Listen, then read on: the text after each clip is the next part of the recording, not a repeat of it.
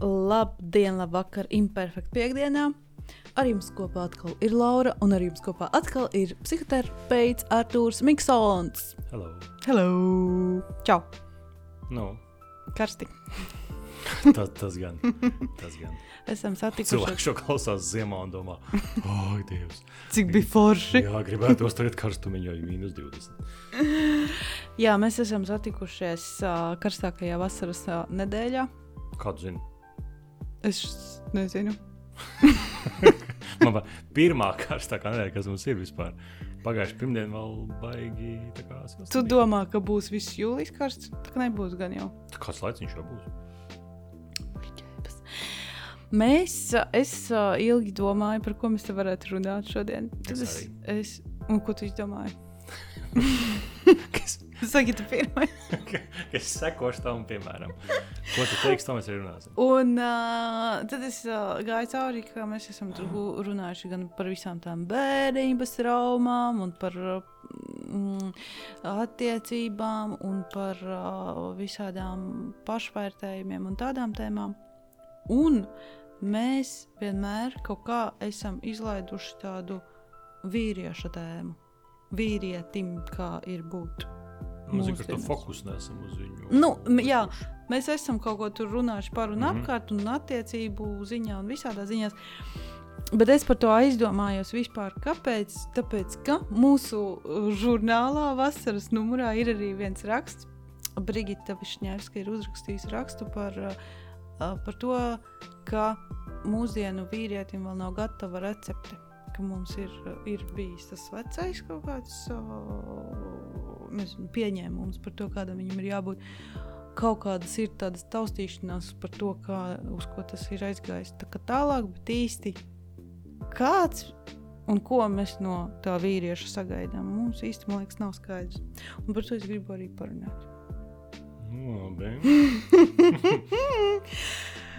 Tātad jautājums ir. Uh, Tavā tādā uztverē, tavā praksē, tu saskaries ar to, ka vīrieši šobrīd paši kaut ko meklē un cenšas saprast, atrast atbildes. Kāda ir viņu loma, kāda nav, kā, uz ko viņiem ir. Es to laikam varētu vairāk teikt um, gan no kaut kādas savas prizmas, gan paziņu loka, ko teiksim, es redzēju. Es esmu no klīniskā loka mazāk, uh, tāpēc ka es varu kaut kādus gadījumus izv izvilkt ārā, padomāt un pakomentēt, bet tīri statistiski viņi vienkārši ir mazāk.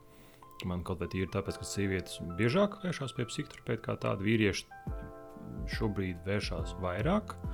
Um, kaut kāda pāris vīriešu pacienti man teiksim, šobrīd terapijā ir. Bet uh, tāpēc tā nu, plašāk komentēt, man to būs pagrūti no tās klīniskās pieredzes, no teorētiskās mazliet citādāk. Um, tas, ko es redzu, drīzāk ir, ka, ja mēs runājam par jauno paudzi, Z. Es nezinu, kurš burts kam ir. Es teikšu vienkārši tādu, kuriem ir 20, 25. Uh, va- varbūt pat jaunāki, mazliet kaut kādi pusauģi, ko mēs kādreiz ar vienu mm, paziņu čomu runājām, ka mm, skolā, uh, principā dzīves laikā, ja paskatās vīriešu ceļu šobrīd, un kaut vai tiešām pēdējos 15, 20 gadus, mm -hmm. um, ir grūti tieši tas, ko sākumā teici, nu, saprast vīrietim, kur viņš ir. Vai tas ir grūti? Es nezinu, bet drīzāk es domāju, ā, grūti ir viņam elementāras vērtības, kuras pat bija agrāk nodot tālāk. Kādēļ? Ja tu paskaties, teiksim, numur viens ir gana daudz ģimenes, kur mammas audzina vienus pašus bērnus. Tas ir numur viens. Ā, Numur divi, sākot jau no bērnu dārza, nav vīriešu figūru.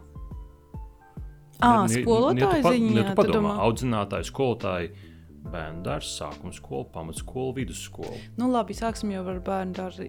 Ja mēs tagad iztēlojamies, ja bērnu dārzā būs uh, audzinātājs, tad uzreiz visi domās, vai Dievs tas tas tas. Tā ir otra sabiedrības problēma, ka mums uzreiz būs fantāzijas, kad reiz ir pedofili visu un, un tā Jā. tālāk. Kaut gan dažos jautājumos, iespējams, pat vīriešiem sanāk tīri ok.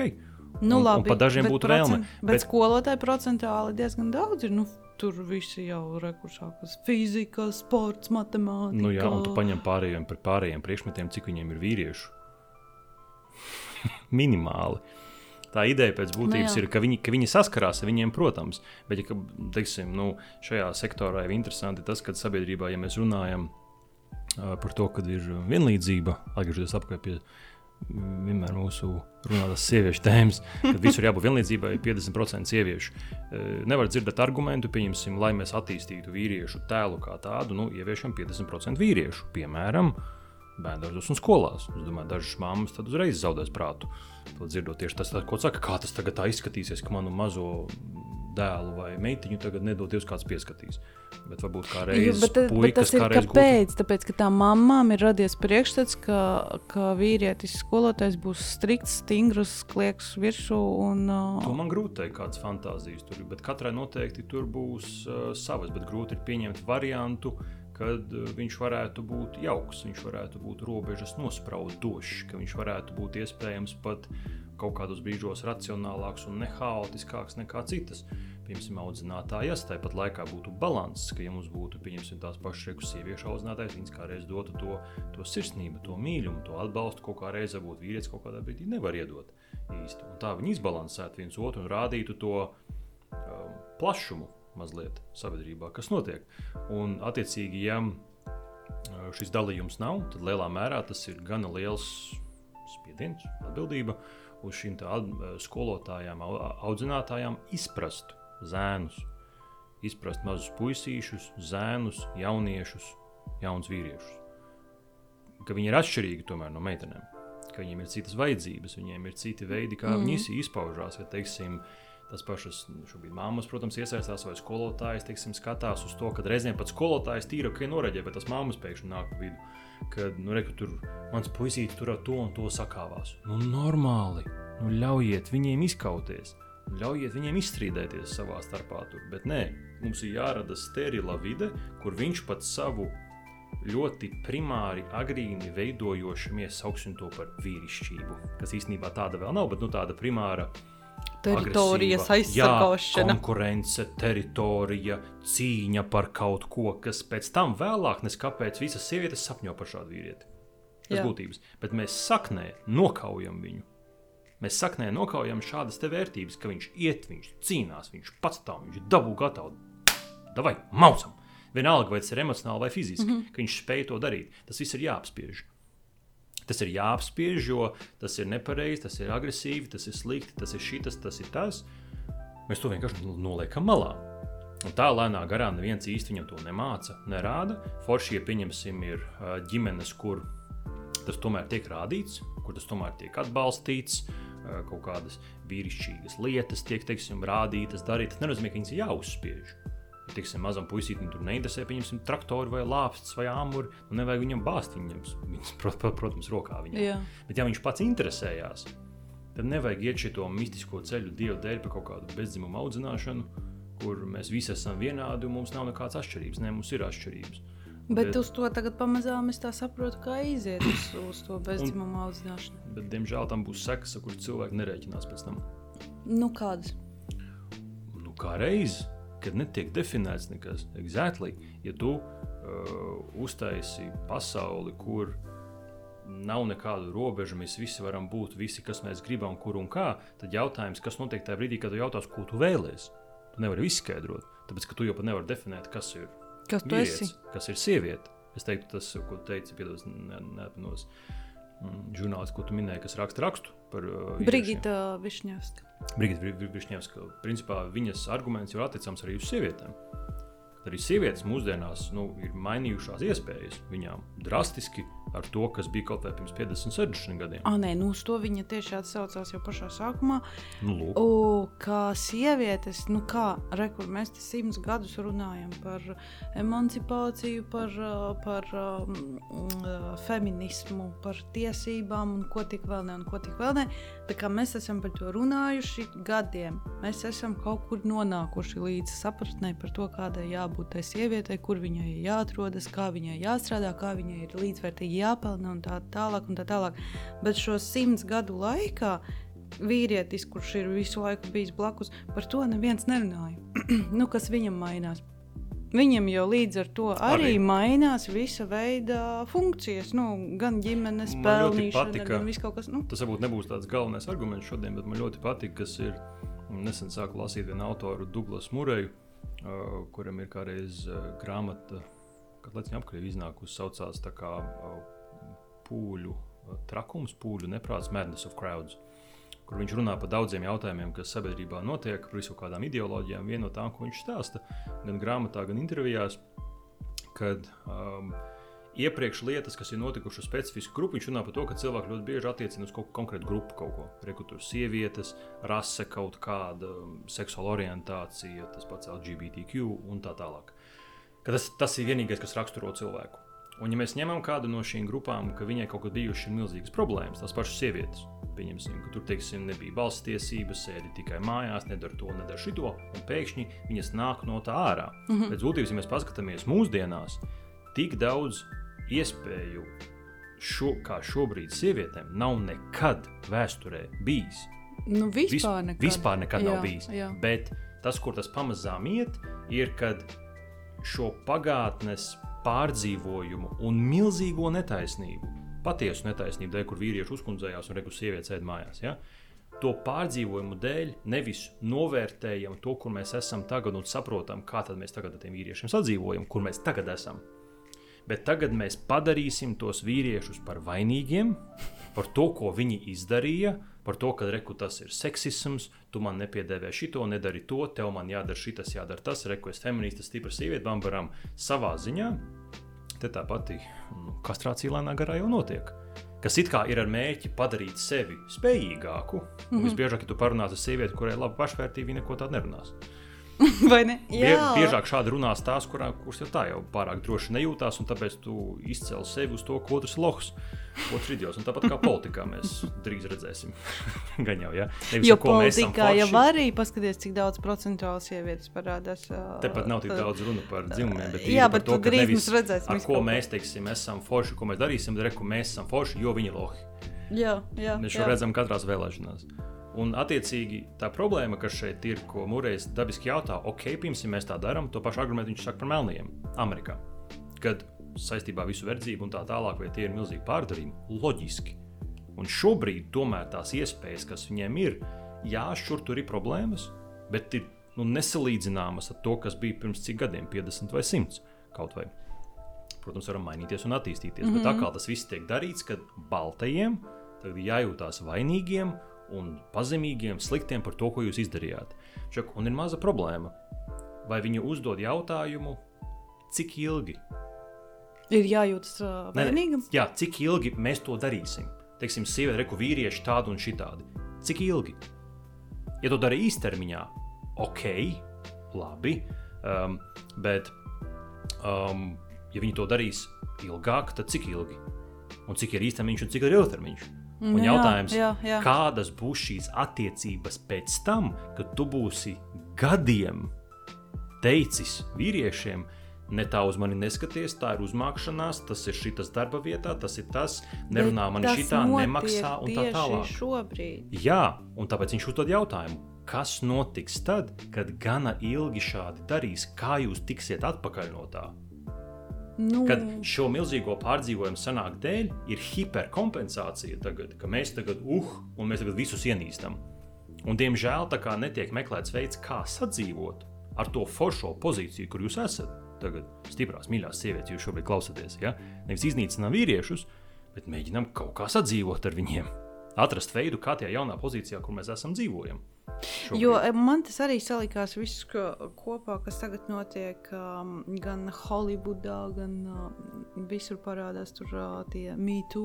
Mhm. Uh, kad uh, uz mani jau tur tā paskatījās, filmēšanas laukumā, man tur kaut kur tur nogāja garām, tad tas jau ir kaut kāds tur, ko sava veida, tur es nezinu, uzmākšanās un viss kaut kas, kas viss ir skaidrs.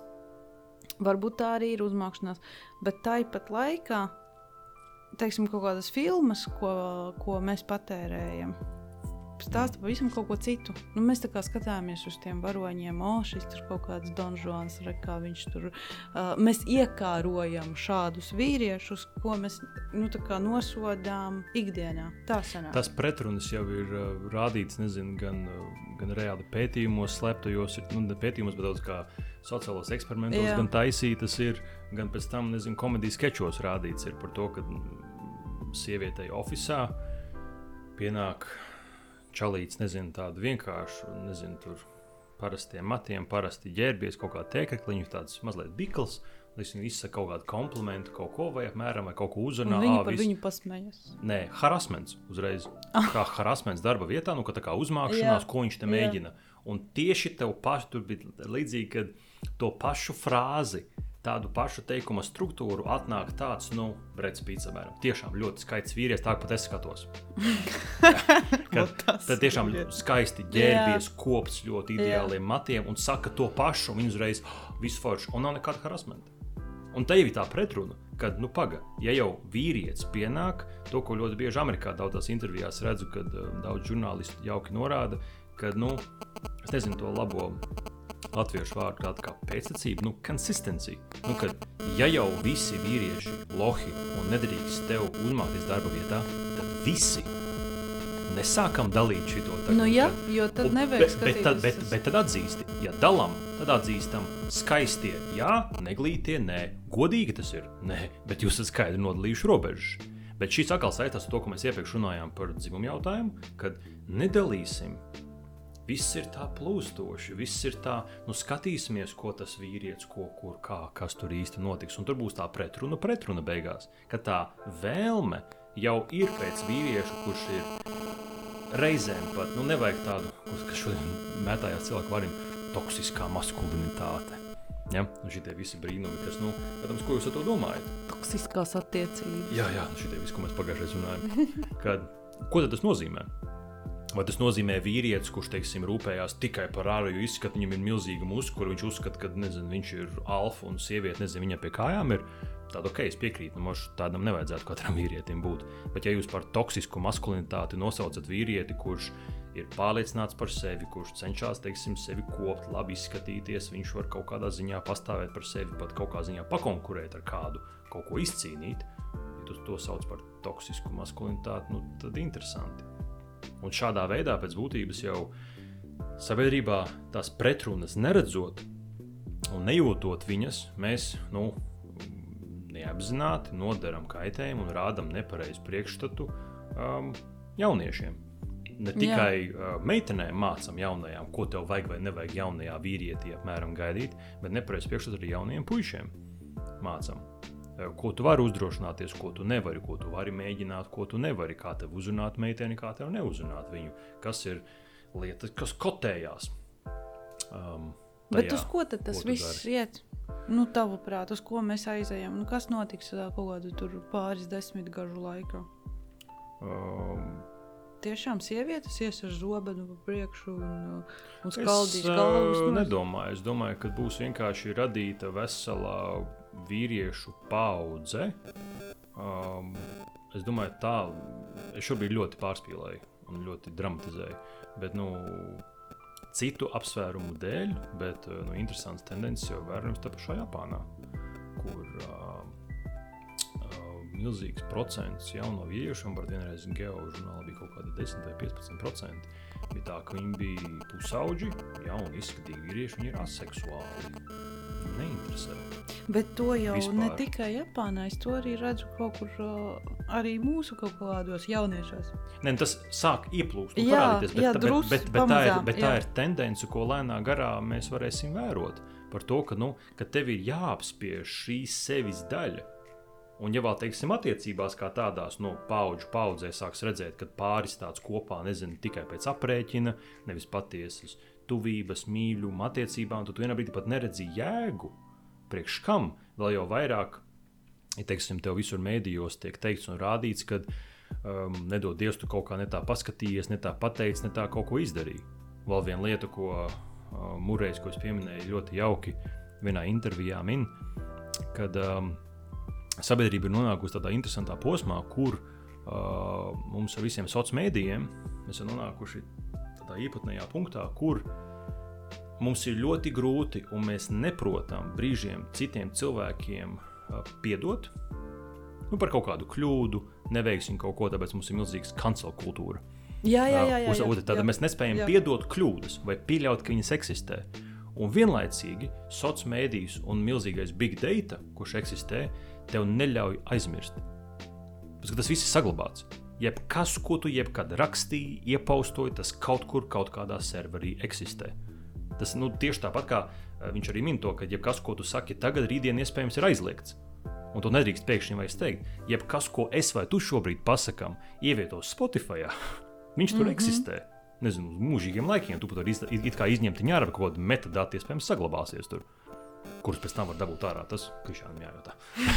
pēc tam, jā. Bet, bet, bet, bet, bet, bet nu idejiski, kad pēc tam kāds var šo izrakt ar šo te vēlmi cīnīties ar kādu, pierādīt kādam kaut ko, tas, ko mēs runājam iepriekš, nevis meklēt veidus, kā sadzīvot dzimumiem, rasēm, atšķirīgām idejām, bet cīnāmies, lai iznīcinātu otru, jo tu nezini, kā sadzīvot. Tāpēc tu iznīcini. Nu, tu meklē, ko tik šī brīdī iznīcināt. Viņš saka, un tad mēs nonākam tādā ļoti grūtā situācijā. Mēs aizmirst nevaram, jo viss ir dokumentēts, un to, ko mēs nevaram aizmirst, mēs neprotam piedot. Tad, ko mēs darīsim? Un cilvēki neuzdod šo jautājumu. Arī es, kad tā noklausījos, tas sāku domāt, bet tiešām Ko ar to darīt? Ja, ja es atceros, teiksim, nezinu, atceramies mēs savu bērnību, nezinu, simt pašu kaut kādu sūdu vārījām, pusauģu gados un vēl kaut ko. Par to baigie dati saglabāti ir. Ne taču. Omei galvā visi dati ir saglabāti. Ome, jā. Nē, bet, teiksim, labi, varbūt manis, ja parakņotos kompī kaut kādas vecas bildes, tur ir varbūt kaut kādi ēpasti, kaut kādas varbūt īziņas, ja kaut kāds telefons saglabājas. Viss. Bet tam visi nevar piekļūt, un tas vienkārši vairs neeksistē. Tas ir tikai tavās atmiņās. Bet tieši tāpēc, atkal, ja mēs pieskaramies jaunajai paudzei, viņi tik baigi ar savu privāto informāciju vairs apkārt nemētājas. Tā Nu, ir mūsu šobrīd- kaut kāda Nē, jokaina. šo, šobrīd nē. Kādēļ? Tāpēc, ka nākamais punkts, ko viņš arī jauki saka, kas man lika aizdomāties, ja mēs ņemam jauno greku, vienalga, kuru mileniāļus, ja, kad cilvēki nesaprot, ko viņi tā streso, kāpēc viņi tā streso, ko viņi visu laiku pārdzīvo. Viņš saka, bet es saprotu, kāpēc viņi streso. Tāpēc, ka nav bijusi vēsturē laikmets tik izteikts kā tagad, kur tu burtiski staigā kā pa olu čaumalām. Un uz tevi visi ir pirkstiem Nedod Dievs, ka tu baksta. kaut kur kaut ko uzrakstīsi, aizsūtīsi, screenshots, bilde, eh, teksts, eh, tu kaut kur kaut ko pateiksi, tevi nofilmēs, tevi burtiski jāuzmanās no uzbrukumiem no visām pusēm. Nevis, ka tu vienkārši dzīvo un neuztraucās, ka nezinu, varbūt redzēs tas, tas, kurš stāv blakus, vai Jā. tas bariņš. Un viss. Bet kamēr šis te uh, nu, eksistē, šobrīd sabiedrībā tas turpina tikai attīstīties, tad dabiski viņi meklēs veidus, nu, kā. Un tad jautājums, vai viņi meklē, me, me, meklēs veidus, kā nezinu, iesaistīties tajā grupā, iesim cīnāmies ar visiem, kas ir dabiski pusauģiem, vai viņi noslēgsies ar vien vairāk. Ja es, es tagad nebūšu popu, populārs viedoklis, jo parasti saka, ka mūsu laikā viss bija labāk. Es kaut kā skatos uz to jauno paudzi ar cerību, ka viņi izglābs šo laikmetu, jo viņi jau Instagramā, viņiem ir privātie profili. Ā, Kaut kādas savas privātās bildes viņi viens otram varbūt sūta, bet nevis publicē. Tā kā mm -hmm. mūsu paudze, kad rekur kafijā es jau viņu lieku, jau es gaidu kaut kādus komentārus. Un ka viņi varbūt pagriezīs visu šo publisko laikmetu un to bakstīšanu ar pirkstu nu, citā virzienā. Uh, No vienas puses, protams, viņi redzot to, kas un kā var notikt, tāpēc saka, viņi adaptēsies. Protams, kaut kā, nu, tā, tāpēc es teicu, ka viņi noslēgsies mazliet un nepaustos varbūt tik daudz informāciju. Uh, bet tā otra puse jau ir tāda, ko izslēgt. Nu, iespējams, ka viņiem tos mēdījus vajag. Viņiem vajag to Instagram, viņiem vajag to Snapchat, tev viņu vajag. Pretējā gadījumā tu tiec izslēgts no grupas ārā. Tev ir jābūt šim telefonam, šai ierīcei, šī lieta, lai tu komunicētu kaut vai privāti Instagram. Tev viņam ir jābūt. Tu, tu, tu, nezinu, tu sūti īsiņas vai WhatsApp, iespējams, tu nezini, naudskolīgs, vai es nezinu, Omi sūta īsiņas. Apmēram, Jā, no tā podziņa telefona vēl. Jā, jā. Un līdz ar to um, šāda lieta noteikti uh, parādīsies. Un atkal velkot atpakaļ uz uh, vīriešiem, uh, šis viss jau lēnām garā mums uh, sajiet kopā. Un tas, kā, kā sabiedrībā vīrietis tiek uh, definēts, kas tad viņš ir, ko viņš var, ko viņš nevar, um, kam dēļ pieņemsim. Šobrīd nezinu, tas pašas sievietes, kuras pieņemsim, reku visu kaut ko var atļauties un darīt. Nu, cepums tev! Bet kamdēļ, pieņemsim, ja kaut kādā brīdī vīrietis grib iz, izmaksāt, tas ir jāuztais par kaut kādu milzīgu, nezinu, seksismu, vēl kaut ko redz, ka viņš ir labāks par tevi. Kādā sakrā labāks par tevi? Tas ir vēsturiski gājušas um, um, džentlmeņu iezīmes. Nu, pēc būtības, ka tu Jā, jā. attaisno vaļā durvis, dod ceļu, sargā, dod mēteli. Nu, nu vecās šīs lietas, bet viņas jau var translēties citādākos veidos. Izmaksā, pieņemsim kaut ko. Tev viss tiesības atteikt ir, bet nepadari to tajā brīdī par to, ka tā ir kaut kāda reku akal tev, nezinu, apakaļ pie plīts liek. Tas sakars. Aiz rokas, aiz rokas. bet tieši tā. Karbonādi vajag. Tieši tā, vai kaut kā plīts un saka, bērni, vai bērnus. Ja, ka, un manuprāt, te jau veidojas tā problēma, ka te ir atkal tā bakstīšana pirkstu reku, tev ir jāmainās. Tev ir jābūt citādākam, tev ir jādara uh, šis un šis. Bet kaut kas, kas man nāk galvā, nesaliekas, ka no tā vīrieša prasa reizē visu. Nu, nav jau gluži tā, ka visas sievietes negrib to visu, to, ko tu, tu uzskaitīji tos mēteļus un izmaksā. izmaksā Tā problēma, es domāju, zin, kur ir, kad uh, tas ir aizgājis uh, abos virzienos, tas, ko tu saki, kad sieviete ir, ir mainījusies mazliet sabiedrība. Un sieviete vienlaicīgi, ja agrāk bija atkal reku, nezinu, mājas pavars un bērni, tagad viņi var realizēt daudz vairāk. Kas rada jautājumus, kura ko darīs? Un, diemžēl, klīst apmēram šobrīd ir aizgājis otrā virzienā. Ja tu parunāsi ar kaut kādām tādām ietekmīgākām biznesa sievietēm, tad teiks, tā sieviete, kas sēž mājās ar bērniem, ir vienkārši nožēlojama. Ja viņa ir mājasēmniece, viņa neko nav sasniegusi dzīvē. Nu jā, viņa pasauli nav redzējusi. Jā, jā, vi- vispār, Ambīcija arī nav. Ko tad viņa, viņa, viņa tur dara? Vat reku tev vīrietis nolicis pie vietas, varbūt viņa jūtās ļoti labi tajā, ko viņa dara. Un šī gadījumā, diemžēl, sievietes, kuras negrib izlemt kaut kādā ziņā, jo iespējas tagad ir daudz, tas, ko mēs sen ar tevi esam runājuši par nezinu, dzīvi pilsētā un laukos, ja nemaldos, mm -hmm. ka, ja tev ir tikai divas izvēles, skumīgi, varbūt stulbi šādi, tad varbūt kaut kur tavs potenciāls netiek realizēts, bet ir tikai divas. Tu vai nu ej šajā skolā, vai šajā. Tu vai nu tikai nezinu, rodas zemi, vai tur nezinu, stāda kartupeļus. Vai reku, nezinu, tu kļūsti nezinu, tur par šuvēju, vai tu kļūsti par nezinu, slaucēju. apmēram, ja? Vai vīrietis reku sēž tikai traktorā, vai viņš reku iet kaut ko vēl citu dara. Un viss, un nav citu variantu. Šobrīd, kad tu esi pilsētā un visa pasaule ir vaļā, iespējas ir daudz, iespējas kļūdīties ir. Bet problēma ir tāda, kā tu vari piedāvāt šādu variantu tik daudz iespējas, ka kļūdīties nedrīkst. Ja tu piedāvā tik daudz iespējas, tad tas ir normāli, ka tu kļūdīsies. Un dafīgā tu kļūdīsies. Ja tu piedāvā tikai divas iespējas, kļūdīsies var vienreiz. Labi, varbūt divreiz, ja tu nu, tā pirmo... big time, nu, tā Jā, jā. vienreiz, bet Nē. tā riktīgi tu kļūdies. vai arī, teiksim, ja divas izvēles, mītīgi kārta, tu vari kļūdīties arī divreiz. Jo tu ņēmi lietu A, īstenībā tu gribēji B, tad tu beigās paņēmi B un domā, ah, nē, es tomēr gribēju A, tu pārdomā. Ja? Un viss, un tur daudz variantu nav. Ja tev ir A līdz Z, tad tu sāc domāt, un tu ieraugi kādu citu, kurš, nezinu, paņēma F, G, vēl kaut kur, un pats, cik viņam labi iet, tad nafigam es B ņēmu. Un tad tu sāc uzdot šos tu te visu mitiskos laiku jautājumus. apkārt un maini. Un tāpēc mums ir sievietes, pabeidzot, kuras ņem visu. Es būšu darbā, audzināšu bērnus, būšu mājā, darīšu šito, vēl tur vīru, pārmācīšu divreiz un izmainīšu, un tā tālāk. Nevis, hei, es iešu šo virzienu, un ja es šo virzienu eju, šī ir trūkums. Šī kaut kas neizdosies. Ja es pilnībā ieju darbā, cietīs bērnu audzināšanu, cietīs attiecības ar vīru. Ja es izlemju būt mājās ar bērniem, cietīs man karjera. Bet, jebkurā gadījumā, atkal, ja mēs atkal skatāmies uz abiem dzimumiem, Piedod, ātri pabeidzot. nu, Un šī pati ideja jau ir vīriešiem, tikai otrādi. Ja sieviete iepriekš bija mājas, mājas, mājas, un tagad ir iespējama karjera, tad vīrietim ir otrādi. Bija jānes mamuts, darbs, bambaram, ap pēkšņi parādās jautājums, varbūt vīrietis būtu mājās ar bērniem. Varbūt Nu viņš jā, var ņemt dekrētu. nu re, kur- Varbūt viņš var teikt, būt emocionālāks un tā tālāk. Un tad tiek teikts, tā tu nopelni, izdari, un vēl esi mājās. Em, un uzklausi mani empātiski paga, paga, paga, paga, parunājies. paga, stop, stop, stop, stop.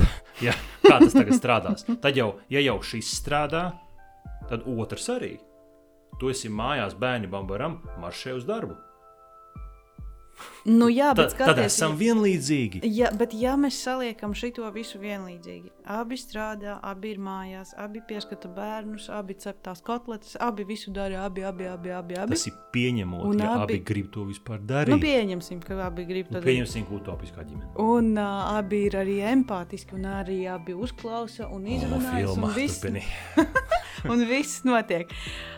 Bet vienalga sieviete paliek tajā vadošajā pozīcijā, jo viņa pateiks, bet es esmu tā, kur var iznākt bērnu. Tu nevari. Nu, tā kā vienalga sieviete paliek tajā kaut kādā nu, kā pārsvara pozīcijā, ja mēs saliekam atkal visu vienlīdzīgi. Nu, es savu, protams, tas nav vienīgais skaidrojums, bet es kaut kā balstītos varbūt iepriekš pieminētām mūrēju ideju, ka tas ir tās vēstures dēļ, ka sieviete tagad ir augstāka. Vīrietis savā ziņā pat iepriekš biju dzirdējis līdzīgu ideju, kad vīrietis bija augstāk agrāk, Jā. tagad ir sievietes kārta. Jo agrāk un- un, taču visi teica, ka uh, pats svarīgākais ir piedzimt par baltu heteroseksuālu vīrieti, Jā. un tad tu esi vislaimīgākais cilvēks pasaulē. Tagad man gribētu tā vairs nesaka. Tad tagad vispār pateikt, ka tu esi lepns, ka tu esi baltais cilvēks kā tāds, tas ir noziegums. Vai ne? Nu, A- Amerikā noteikti, Eiropā tas vēl nav atnācis, bet Amerikā noteikti.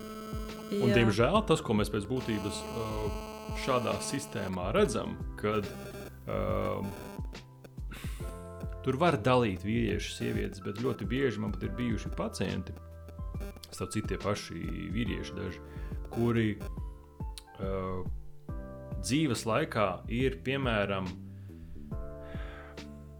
Viņiem nav iemācīts dzīves laikā, nav tas tāds role model, tāds piemērs no vīrieša bijis, bet viņi kaut kā viņu ir izveidojuši, paši paņēmuši, teiksim, no trenera, skolotāja, opīša, onkuļa. Kaut kur viņš ir savākts.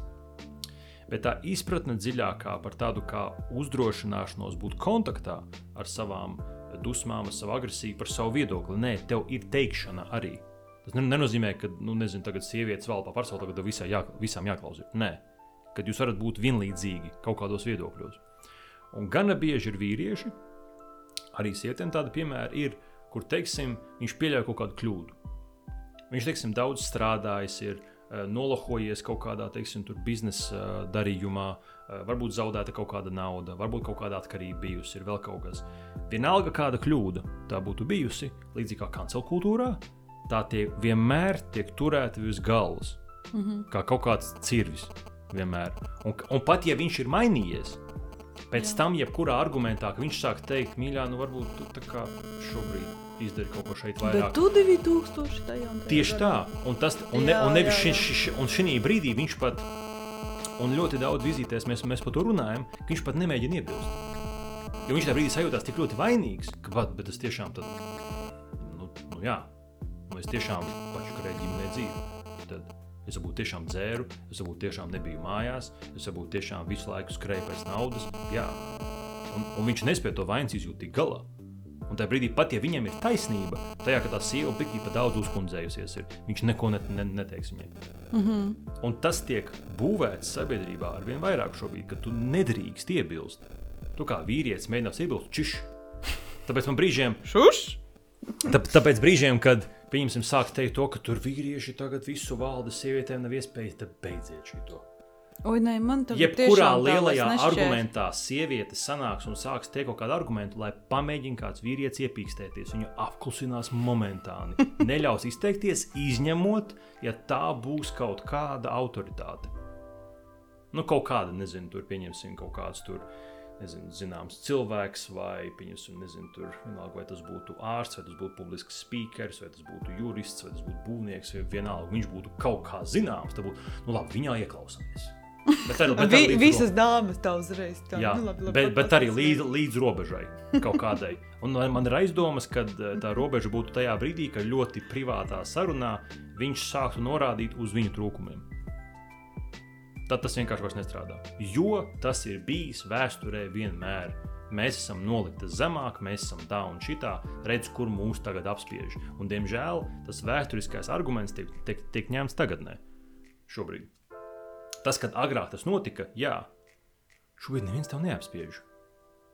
Kur? Bet, zini, atkal. uh, uh, Bet var viss kaut kas samainīties tīri politiski, jo es šodien, labi, es to rakstu neiedziļinājos, neizlasīju, uh, redzēju virsrakstu, kad Amerikā atkal uh, aizliedz abortus, pieņemsim. Nu, tur kaut kādas varas mainās un uh, iespējams aizliegs abortus noteiktos štatos un noteiktos tad es drīkstēs un kaut ko, kaut ko. Kad uh, politiski var atkal nu, nomainīties šis viss, šī mūsu iz, izsapņotā. Atkal, tas, ka, protams, ideālā dzīve. vairākas situācijas, kur, diemžēl, otrā nometnē, protams, ir pilnīgi daudz stulbu vīriešu. es šobrīd, ne, tas, ko es iepriekš saku, nav ar domu tagad attaisnot vīriešu nabadzību, viņš nevar iebilst savai sievietei, viņš jūtas vainīgs. Nē, tikpat daudz, cik ir sieviešu, kas uzskata, re, ka es esmu brīnišķīga un visi man galdiņi klājies, tikpat stulbi vīrieši otrā frontē ir, kas uzskata, ka nē, es lemšu tā vietā par tavu ķermeni. Mm -hmm. Ej, tak, tu ieskrieties. Tev nav lemt par to, vai sieviete grib taisīt abortu vai negrib. Tas ir tā ir viņas pašas izvēle. Un šī gadījumā uztaisīt kaut kādu mistisku gājienu par to, ka tas veicinās vērtības un kaut ko. Es visāds arguments par to, ka tas dzirdējis, ka tas vienkārši ir absurdi. Bet, nu, diemžēl, jā, konkrētās varas institūcijās, senātos Nu jā, un, tā, un tā tālāk viņiem ir uh, jā, teikšana, jā, kas var ietekmēt tīri politiskā veidā. Bet uh, tāpēc es no savas prizmas par politiku nespriežu. Jā, Es spriežu par ikdienas procesiem, ko es redzu, kur runā par attiecībām, par bērnu audzināšanu, par savstarpējām attiecībām darbā. Un, kad par šīm jautājumiem mēs runājam, tad ļoti bieži um, parādās tas, ka nu, kā es tā um, iebildīšu, kā tad es tā darīšu. Man ir neskaitām daudz uh, savulaik, um, kad es vēl rezidentūrā biju.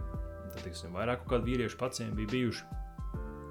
Um, tad uh, bija bieži situācijas, kur atnāk vīriešu pacients, un man sākumā ir neizprotami. Pēc tam dziļumā ierakņājoties, tu saproti, ka bērnībā gana daudz traumas viņam bijuši, un tas to ir veicinājis. Viņš ir izskatīgs, gudrs, sportisks, ļoti kopts, ļoti mm, harizmātisks vīrietis ar nezinzīgu uzņēmumiem.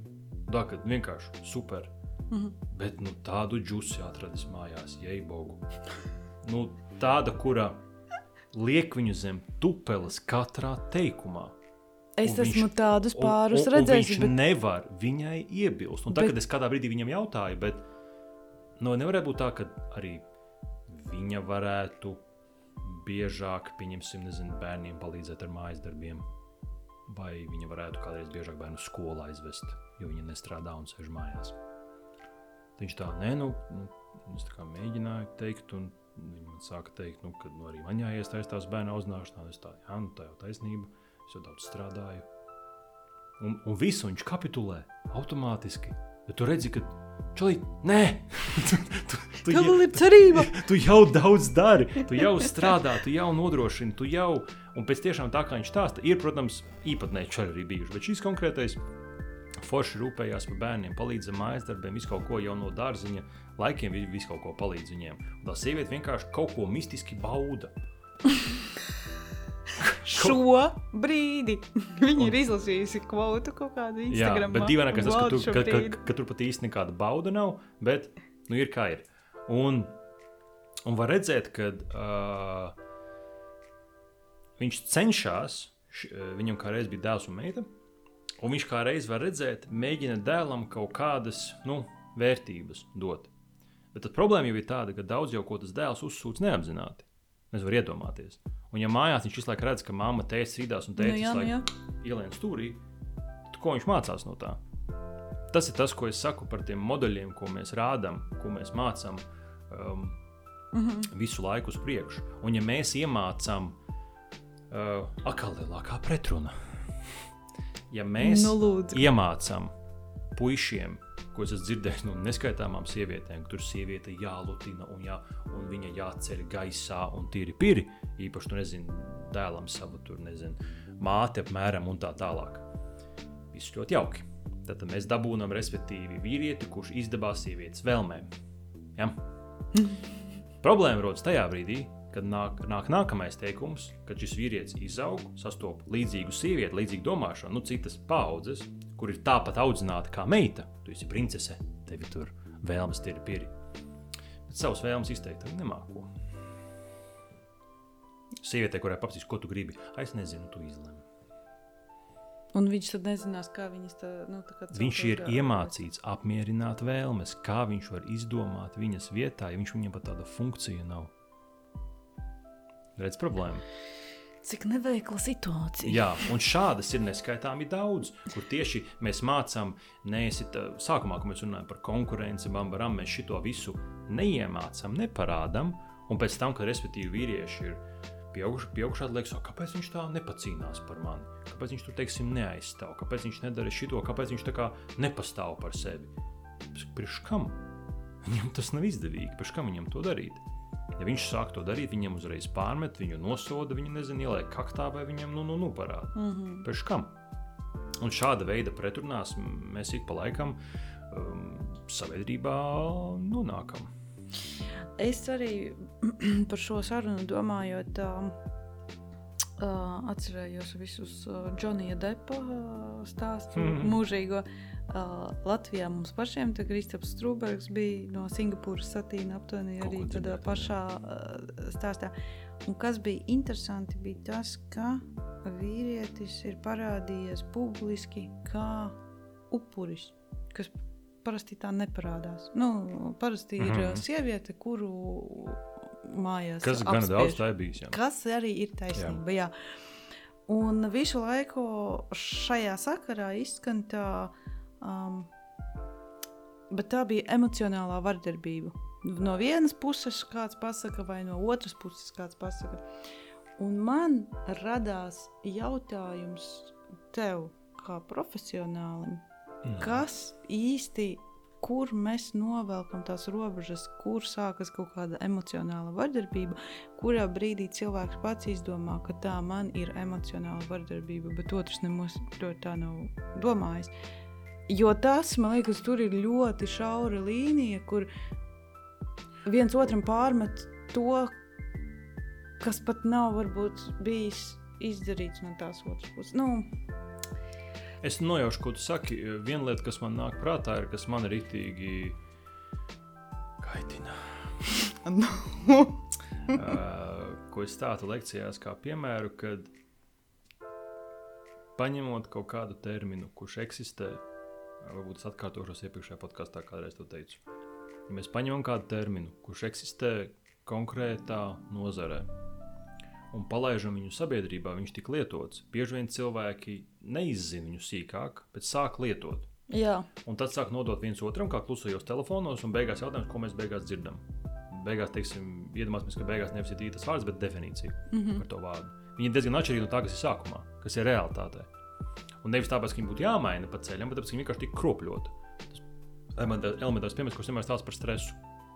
Labais stress, sliktais stress, nav labā, sliktā stresa. Tas ir biopotenciāls, fizioloģiska reakcija ķermenī. Punkts. Nesākam šo visu. Stresori tas ir kas cits. Varbūt izteiktāki, mazāk izteikti. Mums var būt eustresa, distresa līmenis, eustresa, ka mēs stresus normāli tolerējam, mēs esam veselīgi, veselīguma robežā. Vēl distresa tajā brīdī, kad stresa apjoms ir tik daudz, kad jau stresa hormoni izda- izdalās pārāk daudz, un tas jau sāk kaitēt ķermenim. Bet tev jāzina šīs atšķirības mm -hmm, vārdiem. Ir. Bet vienkārši šo visu sauc par stresu. Tu sāc kropļot to ideju. jo to es uzgooglēju. Un, un Jā, bija rakstīts stress, un tagad ir rakstīts sliktāks stress. Un, un, un aiziet. Un nevis lasīju sīkāk, palasīju, Jā, kas jā, tas tāds jā. ir, bet ej tālāk. Tas pats ir šie visi. Tas tāpat kā, kad sākas šīs lietas, kas, teiksim, ir par dzimumiem, eh, un tā tālāk mētājās cilvēka terminiem pilnīgi debīli. Bija nācies man būt vienā pasākumā, kur tika uh, prezentēti dati par attiecīgi kaut kādiem vīriešu, sieviešu paradumiem lielveikalos. Uh, ko dara attiecīgi viena, ko dara attiecīgi otra. Es tā klausos, un man tur pēc tam lūdza sniegt maziņu komentāru saistībā teiksim, tīri kaut kāda atšķirībām vīriešu, sievietes un tālāk. Un tajā brīdī rāda, ka tur piemēram vīrieši iepērkās sēņš, sievietes iepērkās tur, tur laiks ir šitik, vīriešiem tur mazāk, sievietēm vairāk, sievietes biežāk reku tur ir apģērba līnijas un šis, un, un kaut kā tāda, kur tu lasi un nu, plus mīnus ir tie lielveikalā tā arī ir. Jā. Bet tajā auditorijā mazajā, kas bija, nolasījušās tik fenomenāls dāmas, vismaz dažas, protams, nevar vispārināt dažas no viņām, kuras tajā brīdī, kad pēkšņi parādījās tas slaids, vīriešu tur laiks, tur veikala bambarēpieši, oh, seksisms. Man tāds, tu zini, kas ir seksisms? Halo! Ja tu šobrīd teiktu, ka šis ir šī vīrietis, kurš uzstājās un runā, loģiski. Ja tas būtu viņa viedoklis, ok, mēs varētu teikt, stereotipi. Kas ir sievietes, kas ir, vīri, kas ir vīrietis, sieviete lielveikalā. Šie ir dati, vērojumu un aptaujas dati. Kāds seksisms? Halo! nu, tātad sievietes un vīrieši paši ir atbildējuši, ko viņi dara. Bet šī brīdī tev Jā, nepatīk tas, jā, ko tu redzi. jā. Tu sadomājies, tas ir kaut kāds mistisks sieviešu apspiešana savā prātā. Sadomājies no savas acīm redzot pieredzes kaut kādas ģimeniskas visbiežāk kombinācijā sabiedrības. Un tu sāc kropļot šo terminu. Tas pats ir, pieņemsim, kur um, uh, tas pats par seksualitātes jautājumu. Tieši tas pats. Tu kaut kādā brīdī uzdosi kaut kādu jautājumu par gejiem, lesbietēm, vai nekorekti izteiksies, vai pateiksi kaut kādu, pieņemsim, nesen bija tas. Um, Praids. Nē, strūns ar praidu. Bet um, uh, bija raksts Tevenetā vai Delfos par to, ja nemaldos, kaut kādu rallija pilotu no uh, Igaunijas, kur uh, viņiem bija sadarbība ar Red Bull. Un uh, viņiem bija kaut kāds viens pasākums, un nākamajā pasākumā viņiem bija ar citu kaut kādu pilotu. Uh, vienkārši viņi spēlēja, laikam, Xbox vai Playstation kaut kādu spēli. Un viss laivā tika filmēts. Un es pieļauju, jauni čaļi, un tajā brīdī tas viss ir laivā, protams, atkal nevaram izdzēst. Ja? We can't forget, un nevaram piedot. Mm -hmm, mm -hmm. Viņš kaut kādā brīdī pēkšņi ir izteicis rasistisku piezīmi.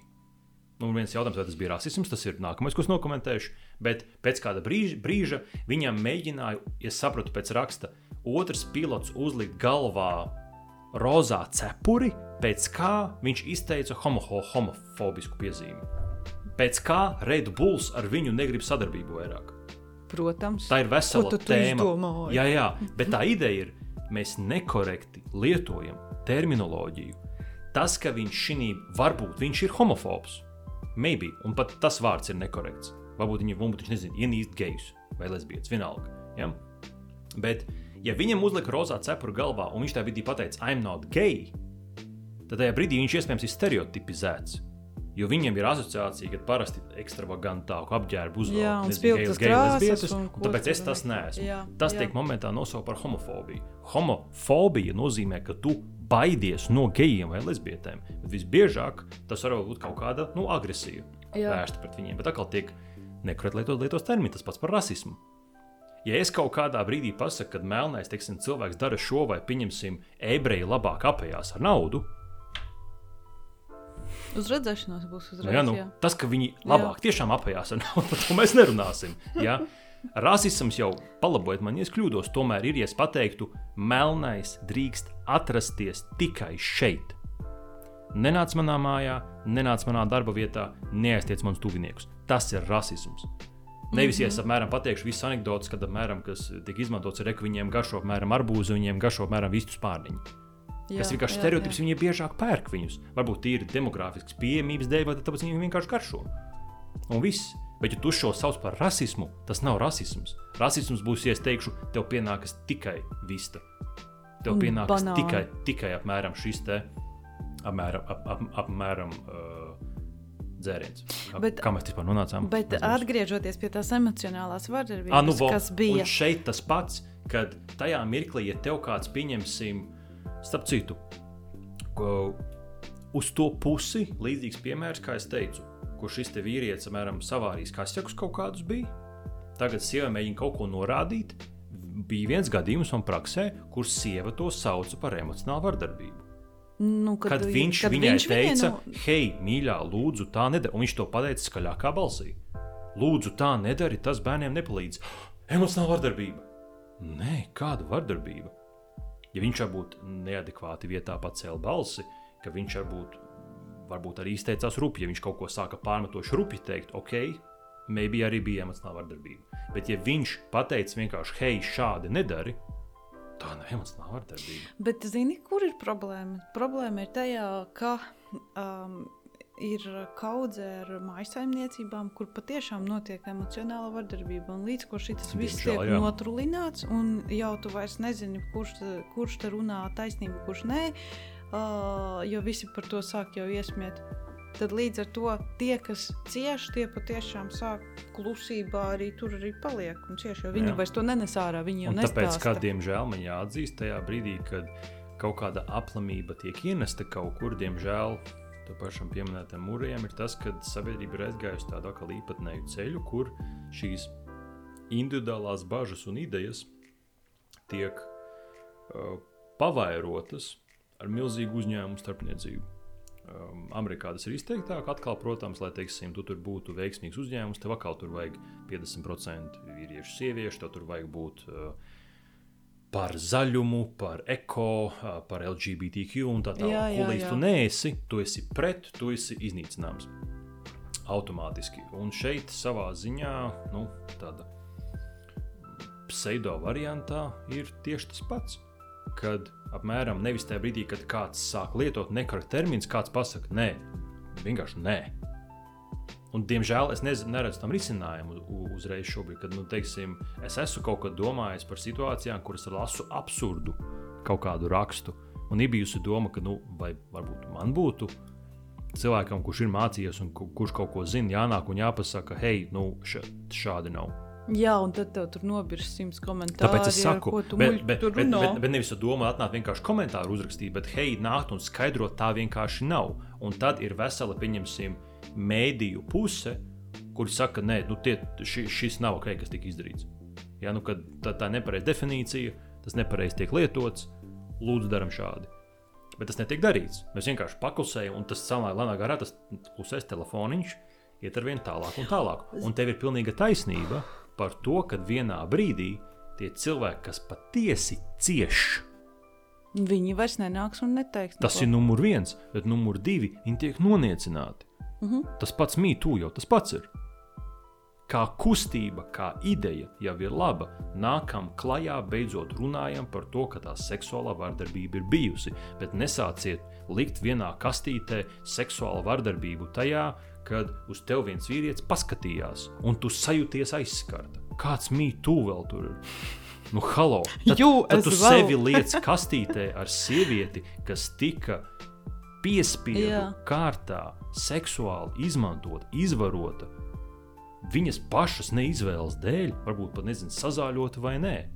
Ļoti vardarbīgā veidā, un tu man stāsti šobrīd par to, ka tu vienkārši sēdēji kaut kur uz tevi, paskatījās, un tu jūties aizskarts. Kāds sakars?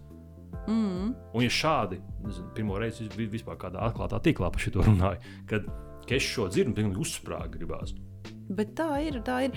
Bet, zini, ko es aizdomājos? Kaut kad um, man atnāca tāda atziņa, ka pāris desmitgadus atpakaļ sabiedrība bija tāda, ka, pieņemsim, mēs visi sēžam ap galdu, un ir viens gudrais, kurš stāsta kaut kādas lietas, pieņemsim. Uh, dzimšanas dienas balīti, un tur kaut kāds vīrietis stāsta kaut kādas lietas. Un visi viņā ieklausās, o, jā, viņam ir viedoklis. Un, uh, un tas likās forši, uh, ka, Mhm. ka, kad tas tā notiek. Mūsdienās forši ir, ja tu paklusē. Jo ap to galdu sēž visi ar simts viedokļiem, un visi kaut ko tur izsakās, un tas jau sāk šķist stulbi, ka tev ir par visu viedoklis. Nu, jo Tas ir viens un otrs. kad, eh. Vai tu gadies pie galda, kur tev ir varbūt tāds, es teiktu, korektāks viedoklis nekā pārējiem, bet tu neuzdrošinies viņu teikt. Tas ir šis pats par tiem mēdījiem un nekorektiem terminiem. Jā. To ļoti jau kurē redzēju ģimenēs, un arī man pašam bija paziņu radu lokā par to pašu covid, par tām pašām vakcīnām, par tām pašām ģimeniskām pieredzēm un tā tālāk. Viņi jau visu zina, ko tad zini tu. Un, attiecīgi, nav šīs korekts, korģējošās. Nu, jā, un tik līdz tu situācijas. pats jūti, ka tu tiešām zini vairāk, tu pat nē, ārā un nestāsti. Jo tu negribi saņemt to visu šļuru, kas tev mm. teiks, tu nē, bet šī tā jau nav. Un tas jau ir nezini." sākot ap, ap, atgriežoties atpakaļ. Sākām vīriešiem. Jā. Kā vienmēr Jā, jā. aizpildījām. Ne, bet ej, ejot atpakaļ to pašu tēmu, pievelkot klāt. Tas pats jau ir, teiksim, kas notiek bērngārzos un skolās. Kad, teiksim, kaut kādā mirklī, pirms reku, nu, ir aizgājis tā, ka sievietes vairāk kaut ko tur reku audzina puisīšu vai meitenī, kā ne meitenī kaut ko, bet būtu jauki, ja vīrieši, tēvi nāk teikt, nē, stop, pietiek. Nu, beidzam šito. Māmas, kas visu laiku skrien tur bērnam pakaļ uz dārziņu, nē, nevar viņu atstāt, jāskan līdzi. Nē, viss ej strādāt. vai sēdi mājās kaut ko dari. Izvēlies, kuru variantu tu gribi, bet nē, nos to bērnu. Tā ir vīrieša viena no funkcijām. Mm -hmm. Viņš ir tas, kurš savā ziņā to bērnu no māmas novelk nost. Pasaka, nu, tu, pieaudzis esi gan, tev ir četri. Ja, tu vari iet mierīgi. Četrā pusi. Tu vari iet mierīgi darboties. Mēs pabūsim mammu. Un tad, uh, nu jā. Un šī brīdī tad, tad reku mēs un reku tiek nodalīts lēnā garā tas bērns nost. Jau agrīnāk pēc būtības jādara ļoti pakāpeniski, ļoti lēnām. Viņš tāpat līdīs atpakaļ, kas ir normāli. Ja tad- viņam un, ir četri, Jā, un tad, un tad atkal atnāk, uzņem kaut kādu brīdi un atkal iet prom. Bet ja šī visu laiku turēšana klāt notiek, kad tad notiks atdalīšanās? nu kā 18 ar pusi. Vēl veiksmi, un tad mēs redzam situācijas, kur nestāstīšu labāk. ka, un šeit jau ir tas, ka lēnā garā tas tiek sabiedrībā iegājies kā norma, diemžēl. Ka tā mamma visu laiku iet, viņa visu laiku ņemās, un viņa teica, bija ieteicās un pasakīja, nu, maš, tā kā nē, tad, uh, Tad ir uh, emocionāla tu vispār- vardarbība. jā, ko tu vispār zini, es labāk zinu savu bērnu, un tā tālāk, es taču viņu jūtu. Um, un tā tālāk. Protams, es šobrīd mazliet sabiezinu krāsu, un ir gana daudz. Man ir uh, prieks tiešām par daudziem kolēģiem, draugiem, paziņām, kur mēs satiekamies. Un ir puikas, četrgadīgi, piecgadīgi, sešgadīgi. Un man ir prieks vērot, cik ļoti viņi paļaujas uz saviem puikām. Tas ir arī jāuzsver. Lai nav tā, ka mēs šodien runājam tikai par slikto, un visi briesmīgi nevienu nekur labi neaudzina. Viņi tiešām audzina, es teiktu, spējīgus, pašpārliecinātus, lēnā garā, autonomi kļūstošus vīriešus. To ir prieks redzēt, ka viņi pārzina pilnībā savu ķermeni, savas spējas, ko viņi var, ko viņi nevar, savas izjūtas, um, nezinu, kā kaut ko izdarīt, kā saskarties ar neveiksmi, kā tikt galā ar sāpēm, kā piesaistīt meiteņu uzmanību, kā konkurēt, kā pārciest zaudējumu, kā izsāpēt zaudējumu. Viņi ir burtiski jaudīgi puiši būs. Nekā pretstatā tiem, kuriem sāpju nav, vilšanos nav, viss ir tikai forši, agresīvi uzvesties nevajag, jo tad māma tevi nemīl. Viņa tevi negrib, tētis pagaidi šeit, nē, tēti mums vispār nevajag, tētis tevi nemīl, tētis aizgāja. Nu, ir nafig. Ja? Un tad šādā veidā, diemžēl, Jā. Mēs tādu baigo vīrieti neizaudzinām. Mm -hmm, mm -hmm. Uh, jau mums atkal ir jāpaļojas. Uh, mm, kā tev šķiet, uh, visi notikumi Ukrajinā? Uh, karš Ukrajinā, tur uh, uzreiz kaut kādas vīriešu citas maņas ir nezinu, ieslēgtas, ka tev ir jāiet, jāizstāv. Uzreiz ir pavisam cita domāšana. Tur, tur šis viss, par ko mēs tikko runājām, ka mēs visi kopā uh, kotletes vārīsim un cepsim un ko tur vēl nedarīsim, tas viss uzreiz pazūd. Un tur automātiski sadalās sievietes dara to, vīrieši dara šito. Un Protams. vai tas arī nav tāds tā kā wake-up call, nu, ka tomēr mēs esam atšķirīgi? Ka tomēr, ja notiek krīzes situācija, tad mēs darām divas dažādas lietas. Tas ir pieņemot, nu, jā, krīzes situācijā, protams, daudz primārāki mehānismi ieslēdzās. Ļoti interesanta filma, ko es iesaku noskatīties. Viņa, protams, ir mazliet tādu satīru klāt, bet mazliet biedējoši. Uh, Mets Valšs, uh, kur dažiem viedokļiem viņš, ja nemaldos, tomēr ir šajā kategorijā, kas ir par, ja nemaldos, um, ka vajag abortus ierobežot. Tā idejas viņam neatbalstu. Bet viņam ir ļoti jauka filmu grāmata iznākusi, kas ir sieviete, What is a Woman? O! Uh, manuprāt, nopērkama Daily Wire, manuprāt, mājaslapā. Uh, nu, protams, ja negribat, tad ir torrenti. Var nelegāli dabūt. Bet um, uh, viņš, respektīvi, braukā Amerikā pie vairākiem speciālistiem, jautājot, attiecīgi, tur ir jautājums par genderu, visu šo dzimumu ideoloģiju, pie profesoriem, pie ārstiem, pie psihiatriem. Pie dažādiem aktīvistiem jautājot, kas tad ir. Nu, kā reizē Amerikā tur visu laiku ir šis, ka dzimumu ir vairāk un tā tālāk. Un tā joprojām. Bet interesants moments, manuprāt, ir, kur viņš aizbrauc uz Āfriku. Uh, viņš aizbrauc pie vienas no ciltīm, un viņš viņiem stāsta dzimumu ideoloģiju, kas ir Amerikā. Viņi tur tādā dīvaini skatās uz viņu. Nu, tur, Jo viņiem viss ir skaidrs. Jā, jo viņiem viss ir skaidrs, ka, viņš viņiem stāsta, nu, ka tur ir vīrietis, sievietes ķermenī un otrādi. Kas, protams, ja mēs runājam tīri no disforijas viedokļa, ir cilvēki, kas, protams, ļoti cieši no tā. Mm -hmm. Viņi tiešām ir piedzimuši kā vīrieši, tīri pēc bioloģiskā dzimuma, bet nejūtās īsti un visu dzīvi mokās un vēlās šo maiņu veikt, un tas viss ir ļoti sarežģīti. Un viņš to mēģina viņiem stāstīt. Viņš ir sākumā neizpratnē, kas un kā ka tur jūtos ķermenī, un tā viņi visi tā bija pasmējās par viņu. Viņš saka, un tajā brīdī es jau nevarēju viņiem teikt, ka es tam nepiekrītu, un reikums vienkārši tāda, bet man bija jāuzdodās, it kā es esmu šīs ideoloģijas pārstāvis.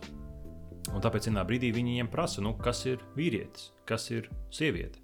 Un tā kā viņiem tā cilts ir ļoti primitīva, lai gan ar savām tradīcijām, tur viss bija ļoti vienkārši. Kad viņiem bija sieviete, ir tā, kas uh, attiecīgi nesā bērniņu un rūpējās par mājām. Vīrietis ir tas, kurš medīt, viņš aizsargā ģimeni. Un cilti. Tas viss ir vienkārši. Tas pats, ko mēs runājam par Jā, zemniekiem, jā, jā. vai nezinu, laukiem. Ir Un- reku, te ir tās divas nu, tā kā izvēles. Vai nu Nu jā. tas ir vīrietis, vai nu tas ir sieviete. Ja? Un, Nav un tā, ka tu esi sieviete, tev ir skaidri definēts, ko un kā Jā. tu dari. Kur atkal šeidī moments ir, kad viņiem jautāja, cik ļoti viņiem ir men mental health issues. Kaut kādi, nu, kad mm, depresija jā. kaut kas. Tas, ka viņi saka, ka nav, protams, varētu būt saistīts ar to, ka viņi tur nedrīkst vienkārši būt. Ja tev gadījumā viņi ir iespējams, tu vienkārši esi vājais sabiedrībā un tev izstumj. Nu, jā, tā un- puse, jā? jā, Bet jā. tāpat laikā tas, kas jāatzīst, ir rietumiskākām sabiedrībām, no Āfrikas uz ziemeļiem pārējot. Ja? Mm -hmm. Šīs milzīgās iespējas, kas ir, ir īpaši, kad runa ir par kaut kādām depresijām vai trauksmēm, ir šo milzīgo izvēļu sekas. Tāpēc, ka tu vairs nezini, kas tu esi, kā tu realizējies, ko tu dari, ko, līdz pat ab absurdam aizejot, kurš dzimums tu esi, jo tās iespējas ir tik daudz. Bet tieši tā es arī Beigās. klausos, domāju, tas jau nav par to, ka es tagad ritināšu Instagram, skatīšos un domāšu, vai es gribu ceļot uz Austrāliju vai uz Ameriku, vai es gribu vakariņās Cēzara salātus vai mīdijas. Bet, kad es jau sāku izvēlēties, vai es gribu būt vīrietis vai sieviete, tas jau ir tik dziļi aizgājis. Nu, Jā.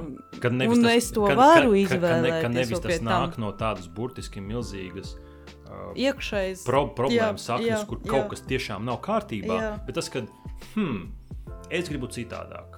Jā. Kā, kā, kā tu līdz tam īsti nonāci? Ka, nu, tur tur jā, jā, jāskatās, lai nelikt viņus visus vienā um, kastītē šī brīdī apakšā. Tas tas pats, ka mēs runājam par emocionālo vardarbību. Pilnīgi aizejot citur pašiem pašiem, pieņemsim, um, kad tu saki par Ukrajinu, tur tas pats ir.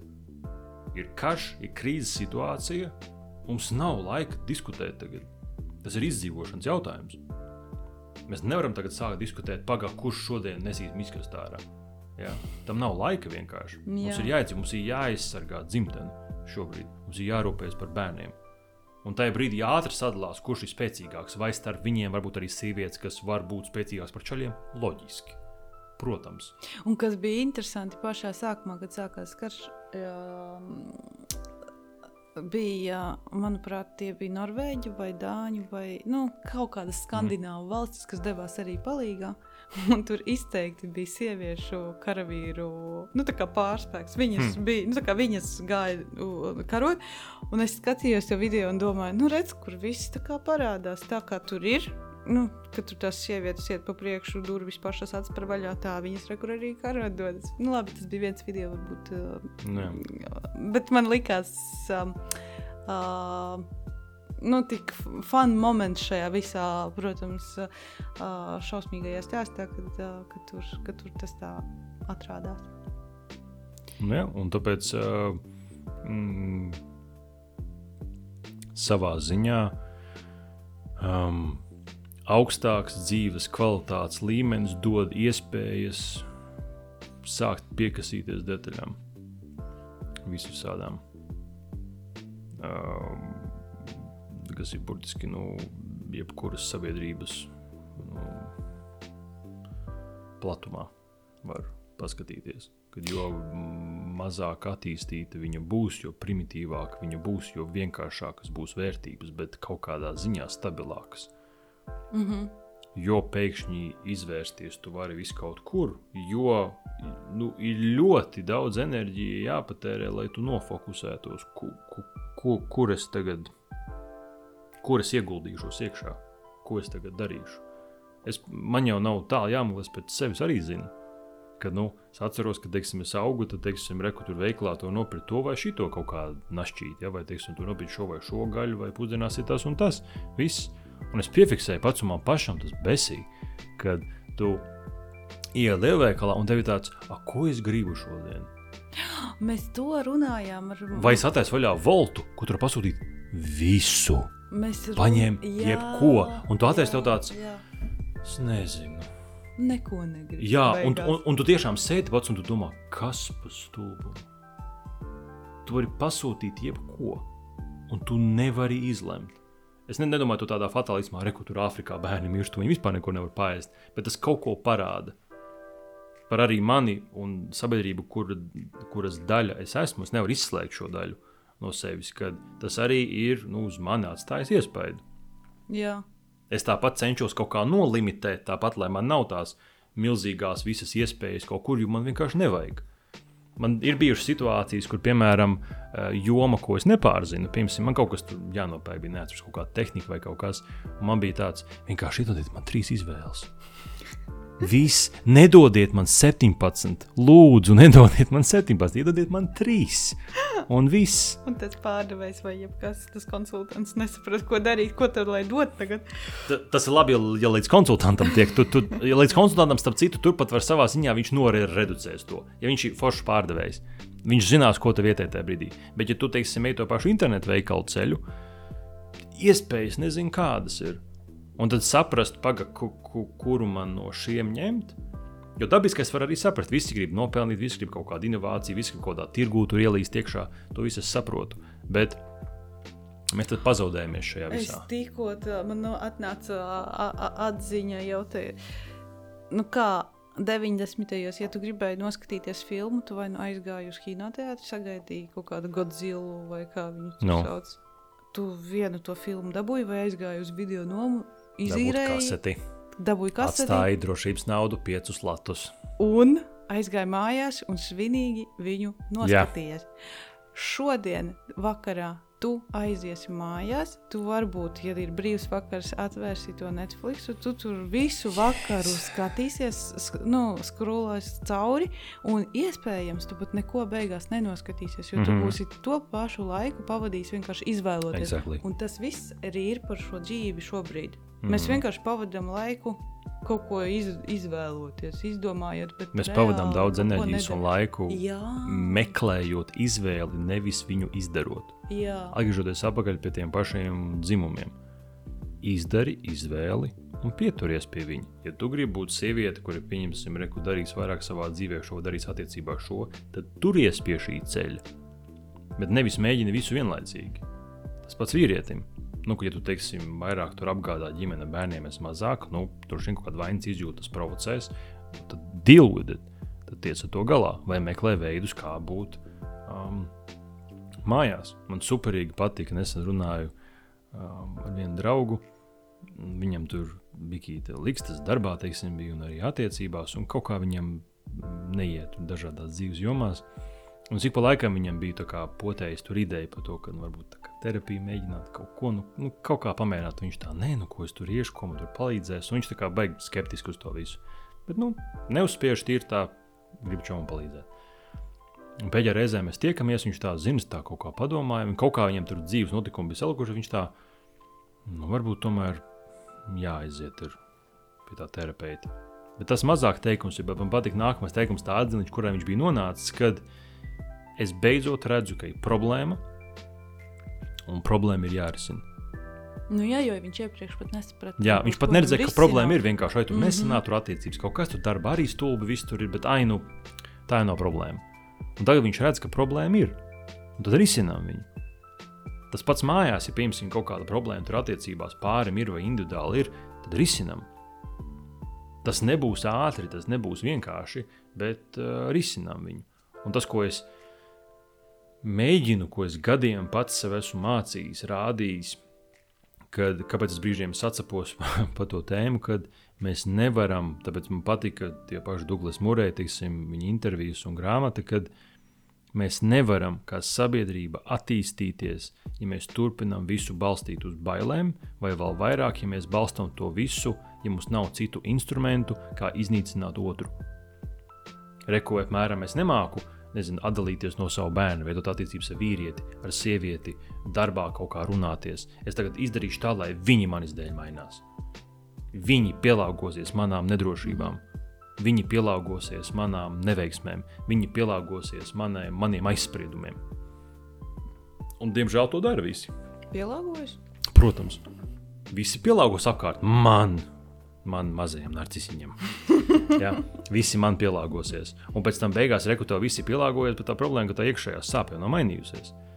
Vienmēr būs kāds, kurš kaut ko tev nepaprātam izdarīs. Un iedomājieties, ja visi, visi, visi ir pielāgojušies, un tad aizies uz veikalu, un tur kaut kāda kasiera nepielāgojas. Nu, kā visas pasaules. Saprot. Nu, ja, nu.